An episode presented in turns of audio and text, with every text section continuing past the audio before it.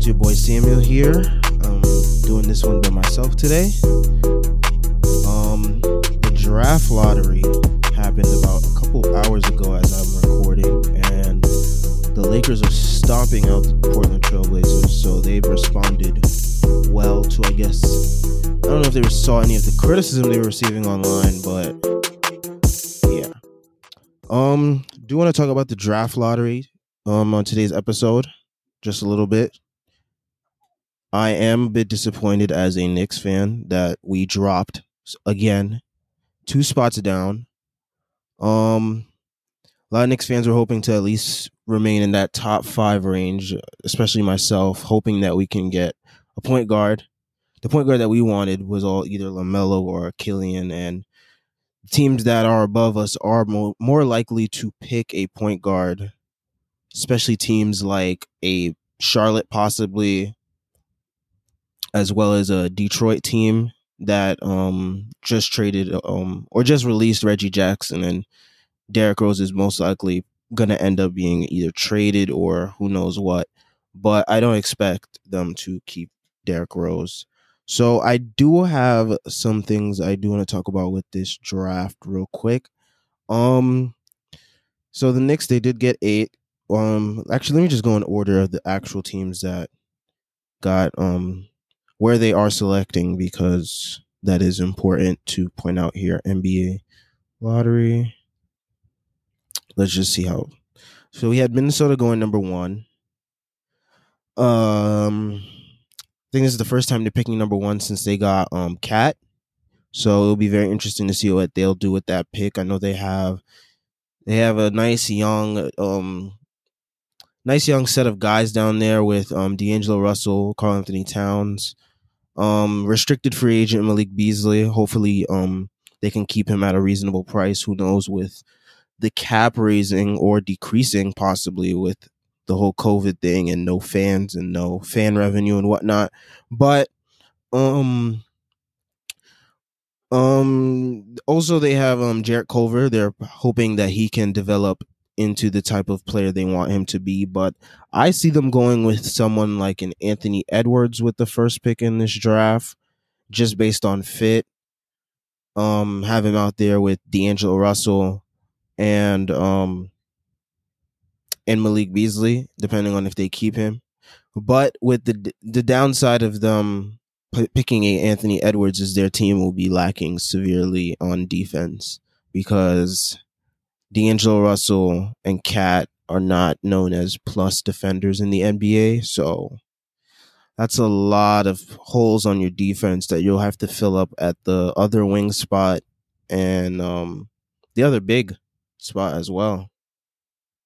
So there's that. We got Golden State Warriors. It'll be interesting to see what they do with their pick if they either trade it for pieces. Um, maybe it could come into play this summer with a trade for maybe Embiid. I've seen that floated around a couple times on Twitter. Um, them using this pick even before it was revealed of where it was going to be at. Um, a lot of people figured that they might trade it for someone like Joel Embiid, who is, um, he doesn't seem very happy in, in the situation in Philadelphia. Um, Philadelphia seems to be in a place where they're stuck right now with picking Tobias Harris and Al Horford as guys to remain mainstays with this core of him and Ben Simmons.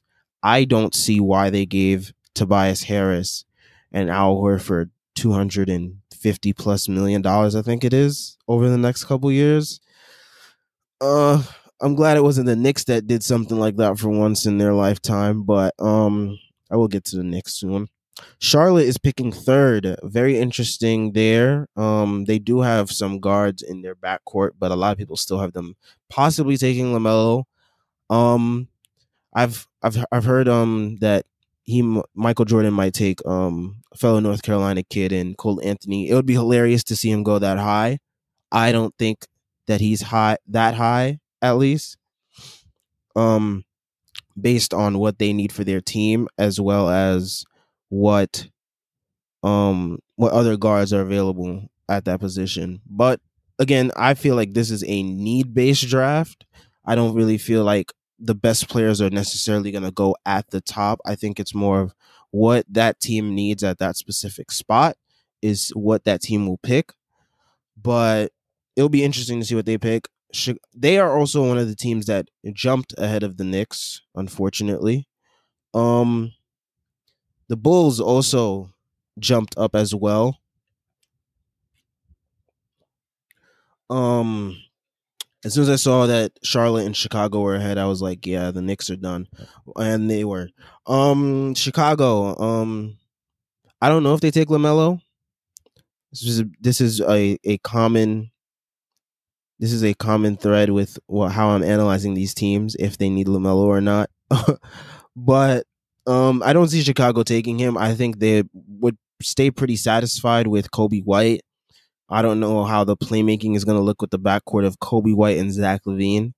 We'll see how that turns out. I mean, I don't think they got enough reps together because of the way Jim Boylen decided to coach his team last year, and hence the reason why he is not coaching them this coming season.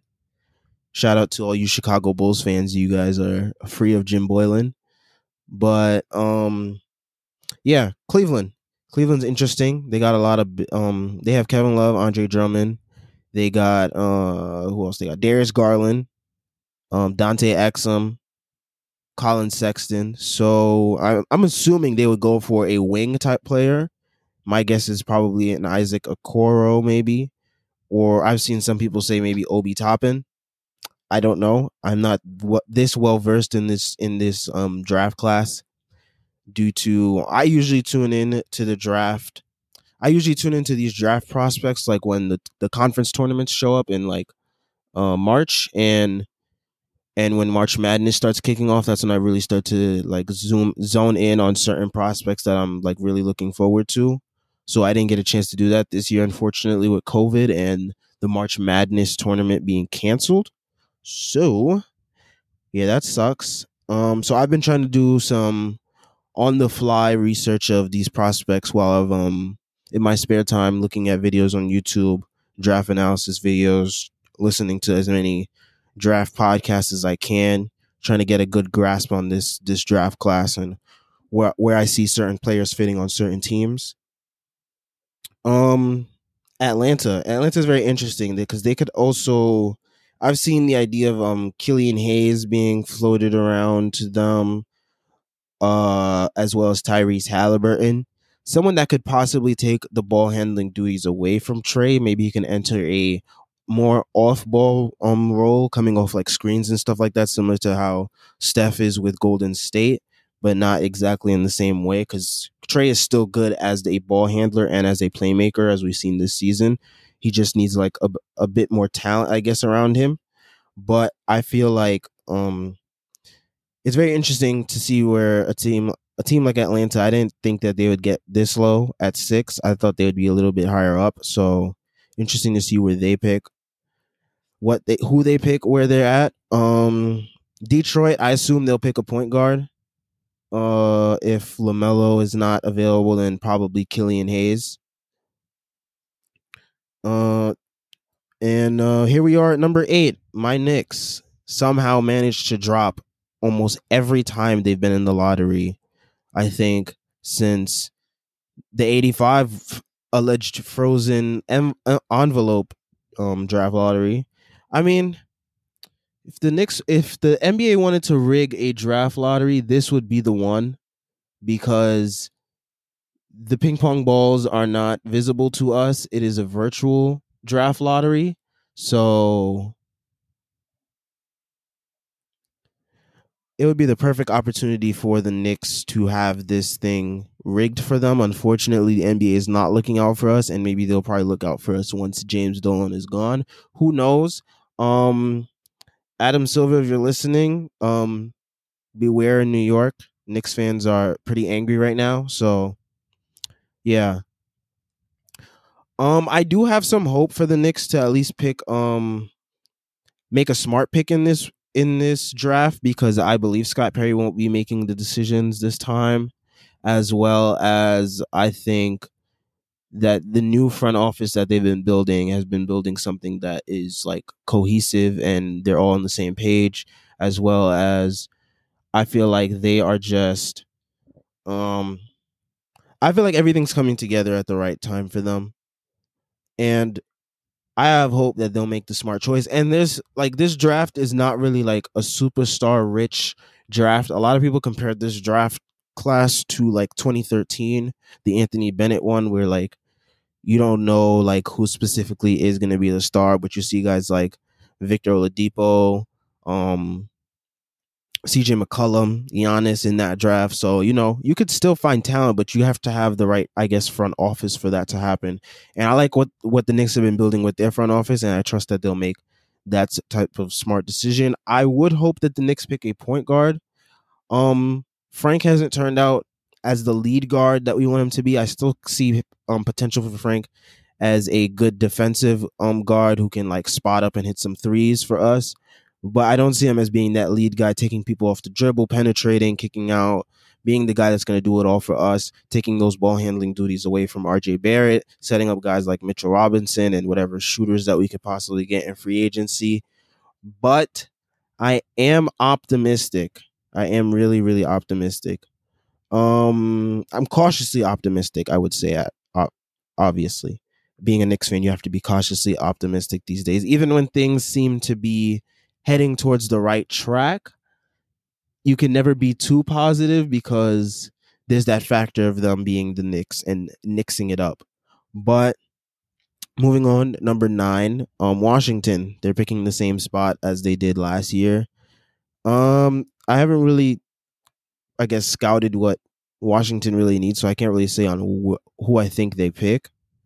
Phoenix is very interesting as well. Number 10 spot. You can find some talent. Like this this is a really this this this draft is not deep in superstars, but you'll find a lot of quality role players that will fill roles for your team. And Phoenix is a team that just went 8 on oh the bubble. They'll be looking to fill out maybe a point guard role. Maybe they pick up someone like Cole Anthony. I don't know if they're interested in him. Some people are high on him, some people are not. Depends on what you're looking for and what you what you think he can bring to your team. Um, San Antonio Spurs are 11th, 12th is the Kings, 13 is the Pelicans, and the 14th pick um goes to the Celtics via Memphis. So there's that. Some prospects I am interested in. Uh, um, let me look through my notes real quick. Is I am interested in the Knicks. I want to talk about the Knicks because I'm a Knicks fan, obviously. So I will talk about the Knicks for just a brief minute or two before I get into what I've observed from the first couple playoff games in each series. Um, Tyrell Terry interests me. Probably one of the best shooters in this draft, but has a really small um frame. I think he's like six two, but he's like really, really skinny. Um, gives me shades of like Shamet, but with like ball handling ability. Um, Jaden McDaniels, six ten, moves like a guard, has a has a decent um stroke on his jump shot. Um, but was very inconsistent, very due to the, his um shot selection. Interested to see if the Knicks could possibly scoop him up at twenty seven, because I think that's the range that he's expected to go in. And yeah, that's it. That's all I'm going to talk about for the draft because I am not that well versed in this. And when I do my m- more research into this, I will definitely talk about it on the pod a little bit more. Um, let's get on to playoffs though. Let's talk about some game ones, some game twos. Um, actually, let's talk. Let's talk about um today's action that happened today. So let's talk about some of the series that we've noticed from the. Actually, I want to talk about um Philly versus Boston. That actually happened yesterday. So um Embiid, it looks like he's he's doing all he can, but he doesn't just he doesn't have enough help. Um, Tobias Harris is uh, is not what they paid for. They paid him, I think it was 180 million dollars over four years. I think Tobias Harris is just a role player, and they just like really overpaid him because of the production that he provided for them at the time and they couldn't afford to lose him to another team. But I don't know what other team they were going to lose him to. Really, they were only outbidding themselves. I think. Um, Tobias Harris, he he looked horrible the past couple games. He was playing actually really well in the bubble seeding games, which is weird. But now it's that it's playoffs. I don't know. if Philly just has this curse on them where they can't really manage to get things right in the playoffs. Maybe that's a Brett Brown thing. I don't know. But Elton Brand is um he is not he's not blameless in this. Can't be given a 33 year old Al Horford. What was it, a hundred million dollars to come off the bench and basically produce like nothing? He's giving you like what four five points per game. What is it like three or four rebounds per game in this series so far? And they've been embarrassed in the first two games. And Embiid is doing all he can with no Ben Simmons out there. Shake Milton thing has not worked out as many people thought it would because a lot of people were really, I think, riding the high of um his last performance when he was playing against the Clippers and when he was really heating up towards the end of the season before it suspended. Um, I think that Philly is going to look to retool next year. There's going to be a lot of moving pieces, but I don't know. Maybe Embiid ends up in Golden State like everyone else on Twitter thinks. Um, Jason Terry, the game is just looking easier for him day by day, game by game. I mean, he's looking more and more like the version that we saw in January to March, where he looked like he had figured out the game. Like he finally figured out like like how easy this can be for him. He had eight threes, I think 33 points. Like he was just killing it out there. And like if he can continue to p- produce like this along with um um Jaylen Brown and Kemba Walker, I don't see why they could not make a run to the Eastern Conference Finals cuz but then again they are playing the Sixers so is like how e- like how can you gauge that success i guess that's is really odd with teams that are playing these good teams that are playing these teams that are struggling that are not playing to the best of their ability or missing players like for example toronto looks solid but like they're playing the nets so how much can you really gauge because the nets also play hard so it's like really confusing as to how you want to like gauge the team's success and how far they can go. But Toronto overall has looked solid in the bubble. So that's like, I know that's a weird comparison, but yeah. Um, I had Boston in six. Maybe I was being too generous with Philly giving them two games. Cause like the thing with Philly too is that they really benefited from playing in Wells Fargo Center. Um, I think on the season they only lost like two or three games there, but when they went on the road, they were like 10 and 24. So it's like not being at that arena with those fans giving them their energy, especially a guy like Joel Embiid who like really, really, really feeds off crowd energy. You're really seeing how much it's affecting a player like him. And you're seeing that across like a lot of series with certain guys that um the way that they're playing um, I I don't know if it was LeBron specifically that mentioned it or like a reporter that had said it about how like the crowd energy is affecting how LeBron is performing, I guess, in these playoffs or not. But I don't know. I think it is affecting certain guys to a certain extent, especially someone like Embiid, who we saw during like the regular season was really someone that fed off the crowd. Like when the crowd was really going crazy, like Joel Embiid would have his best games and he would continue to feed off that, continue to perform, continue to perform. Um, so having having the crowd out out of um out of out of what am I trying to say? Not having the crowd is really having an impact on Joel Embiid. That's what I'm trying to say. Um, let's go on to the Utah Denver series. This is a very interesting series. I don't remember what my prediction was on I think the last episode. Um, I think I had Denver in six. Um, I still believe that, but there's a possibility he could go to seven, especially with Mike Conley coming back. Because Donovan Mitchell, like, he re- he re- he's really looking a lot more patient out there with the way he's um playing. Like they were pressuring him in like the first quarter, the first half it was, and he just didn't seem like someone who was trying to rush it and trying to like trying to push the ball ahead, like trying to do all the trying to take ill-advised shots and whatnot. He wasn't he was being really patient and like by the time the third quarter came, he had figured it out and like he was really um able to to slice the def, um the, the the the Nuggets defense down. Um he had 21 points in the third quarter, um 30 points overall in the game. So he had a really solid game. Um, Jordan Jordan Clarkson was huge off the bench. I think he had 26 points, and I think Donovan Mitchell said that that that was that was his key early on, as he noticed the defense was keying in on him. That he wanted to get Jordan Clarkson going because he knew that if he got Jordan Clarkson going, then that would benefit him in the long run because it would probably take some pressure off of him to score as much points as he did in game one. Which shout out to him, he had a monster game one, 57 points, third most points um in a playoff game in NBA history. Um, onto the Nuggets side. This is the thing that I don't like about Jamal Murray's um performances is that he'll have a monster game one like he did where he had like 36 points it was and he was coming up big down the stretch hitting all the big shots making all the right plays doing all that stuff going back and forth with Mitchell then comes out game 2 14 points. Um the defense really threw him off I think it was. Um he just never got his rhythm going and it's it's a shame to see because I really want to see Jordan Clarkson take that next level as a basketball player. But we'll see how he responds in game 3 hopefully that he responds with a similar performance to game 1 if necessary because I don't want him out going out there and forcing it. But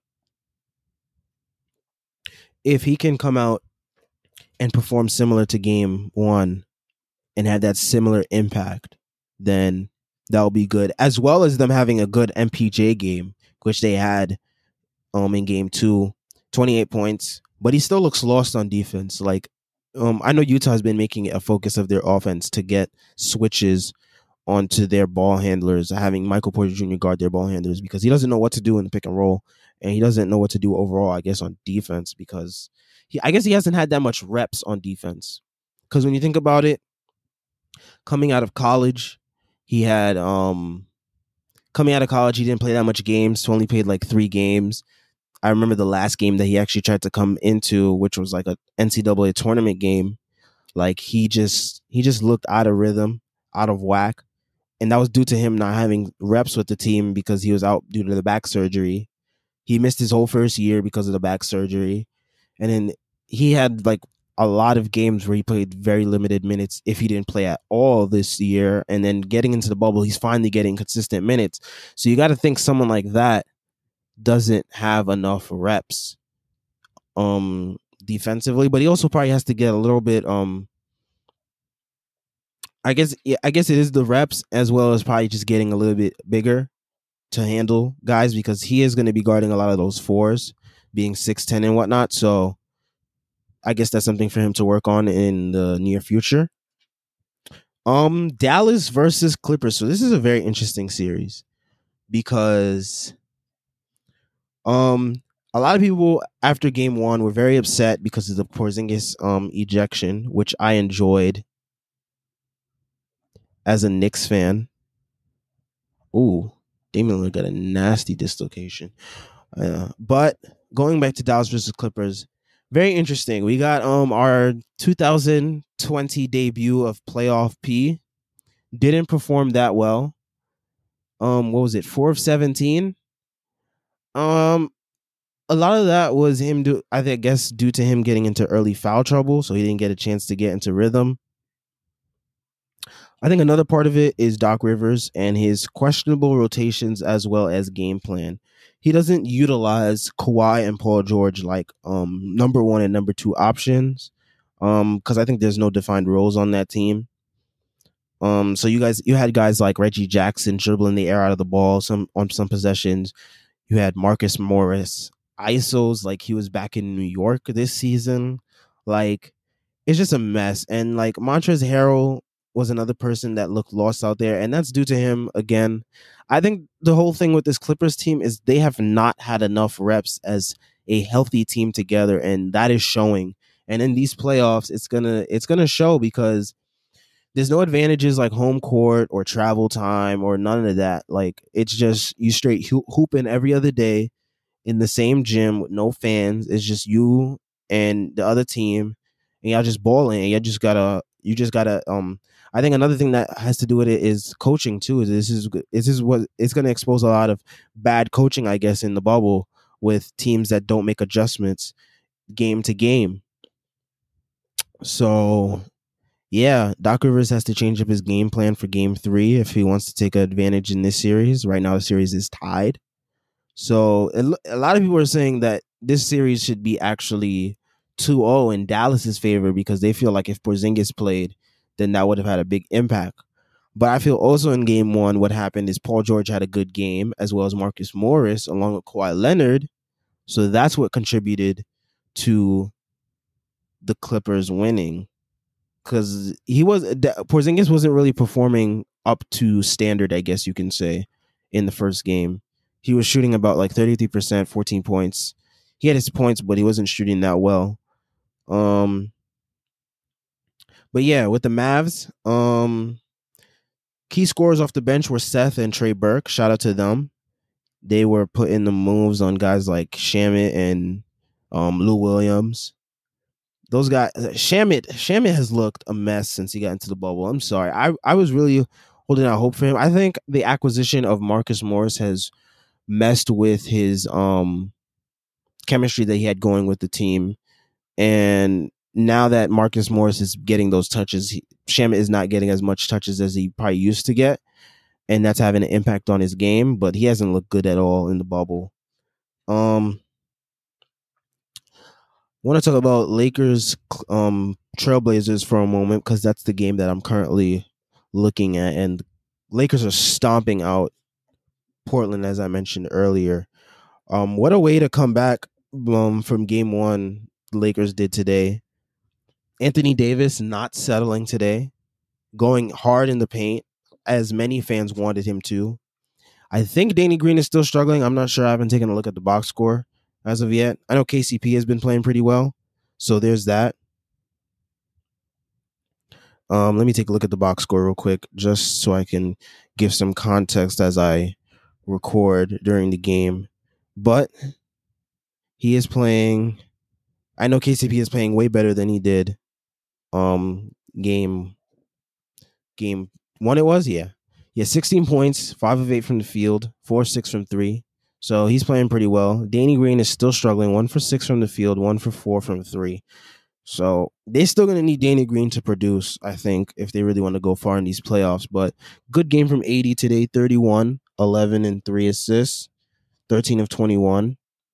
Only took four three pointers. So he's not going to trigger happy from out there, but he's getting his paints down low in the paint. Dame actually suffered a dislocated finger, so he will not be participating in the rest of the game and finishes the night with 18 points. Um, so I guess the series will be tied one one by the time this episode actually goes up tomorrow. Um, OKC versus Houston. I think I overestimated OKC and Chris Paul. Here's why. I think I read a stat off in the last episode. I think I misinterpreted the stat where I talked about like CP3's um scoring against bigs and forwards and guards. There's no bigs for CP3 to abuse in this series. So one thing I noticed down the stretch, I mean, I want first I want to mention CP3 finished with a minus 36. That is ridiculous. That's ridiculously bad for a player like CP3 to finish with a plus minus that low. But Luguentz Dort Shout out my Haitian bro, Luguentz Dort from Montreal. But he is he had Harden in solitary confinement today. Like before Luguentz Dort sat, I think Harden was like two for twelve from the field, one for nine from three point. Cause Luguentz Dort is a good is a big six five physical guard, lateral quickness, and he he could just bother James Harden. Um, so he Harden was struggling. But the thing is, with OKC, I know Billy Donovan has this thing where he likes to run the lineup of Shai, Dennis, CP, Gallo, and Adams. CP3 ain't it this series, man. That it ain't it. Like you got to take him out, bro. You can't keep him in when he's not providing anything of substance for your team. And you had someone like Dort who was just nullifying Harden's effect out there on the court. I mean, when Harden was out of the game, that's when Houston actually just made their run to actually separate themselves from OKC. And I was like, this feels oddly familiar to that Clippers game where Josh Smith and Corey Brewer went crazy, but that's another story for another time. As well as Houston missing 15 straight threes in the game, which reminds me of another game that I won't talk about because it might trigger if any of Houston fans are listening out there. But um my closing lineup I put out on Twitter today was um got to take CP out. He's not providing anything at the end of the game. And you need someone out there to bother James Harden because James Harden was the reason why OKC couldn't close the gap between themselves towards the end of the game. So my closing lineup was you have Shai out there. I understand that. You have Dennis. I understand that. You need to pe- you need to put Dort out there. Put Dort and put him on Harden. Do not have Dennis guard Harden. Dennis is food. Dennis cannot guard Harden. Like Dennis did like it seemed like Dennis wasn't even there with the shots Harden was taking. Like Dennis was not bothering him at all. And I feel like Dort, you put Dort on him, you nullify him at the end of the game. You still have Shai for offense. He had a pretty good game. I think it was like 31 points, playoff career high. I know he struggled in game one, came back strong today. Solid for him. But um and then you have Gallo and Adams out there as well. And you got to sit CP3. I know that's like a super hard decision because like CP is a um respected vet and he's provided a lot of clutch baskets for you guys this whole regular season. But it's playoff time, and with playoff time comes adjustments, and you need to make adjustments if you want to win. And I feel like that would be an that would be an interesting adjustment to see to see how it works out. I'm not saying that I feel like that would work, but I feel like that's something that they should try because ain't nothing wrong with trying something in the middle of the playoffs because you never know if it might work out. It might work out, and you end up looking like a genius because of it. Um, Miami versus Indiana, he had Duncan Robinson hot once again. Um, Goran Dragic was solid. Shout out Duncan Robinson, seven for eight from three. Undrafted from Michigan. I was a huge fan of him coming out of Michigan. I never thought he would carve out this niche that he has on this Miami Heat team, but I'm happy for him. I was a fan of him in Michigan. I'm still a fan now. Um, Goran Dragic has been solid for them. I noticed that the Heat took out, um, they took out Kendrick Nunn out of the playoff rotation. And that was interesting to see because Kendrick Nunn was having a really good rookie season before the bubble, came into the bubble, struggled, and Spoelstra adjusted as good coaches tend to do postseason time. Um, they adjusted, they took out Nunn, they shortened their rotation a little bit. They don't play Meyers Leonard either. They play Olynyk because he's been playing better. So, I mean, you see the results of that. They're up 2-0 now on my on Indiana. Um, Jimmy Butler is hitting threes once again when they matter. Um, when they matter most. A lot of people criticize Jimmy because he was struggling from three point during the season, and he, he didn't take a lot of them either. But he's taking them now, and he's making them, and he's making them when they count. So I guess you can say that's all that matters. And Jimmy told us so, because I know a lot of people are laughing at Jimmy when from the way he when he chose Miami as his free agent destination. And I criticized it myself as well because I was like, Philly, you know, it seemed like a nice foundation. Um, but I didn't know how they were going to keep all those guys. And as you can see, JJ Redick left, Jimmy left. They got Josh Richardson, they got Tobias, they got Al Horford. It's not working out. But um, that's what I noticed from the first couple games um, I I didn't speak about Giannis and the the Bucks game versus the Magic because I expected Giannis to come out with a vengeance, and I expected the Bucks team to respond because that's what good teams do. They respond when they're challenged. We'll see how teams. We saw how LA came out today. They're most likely getting the win.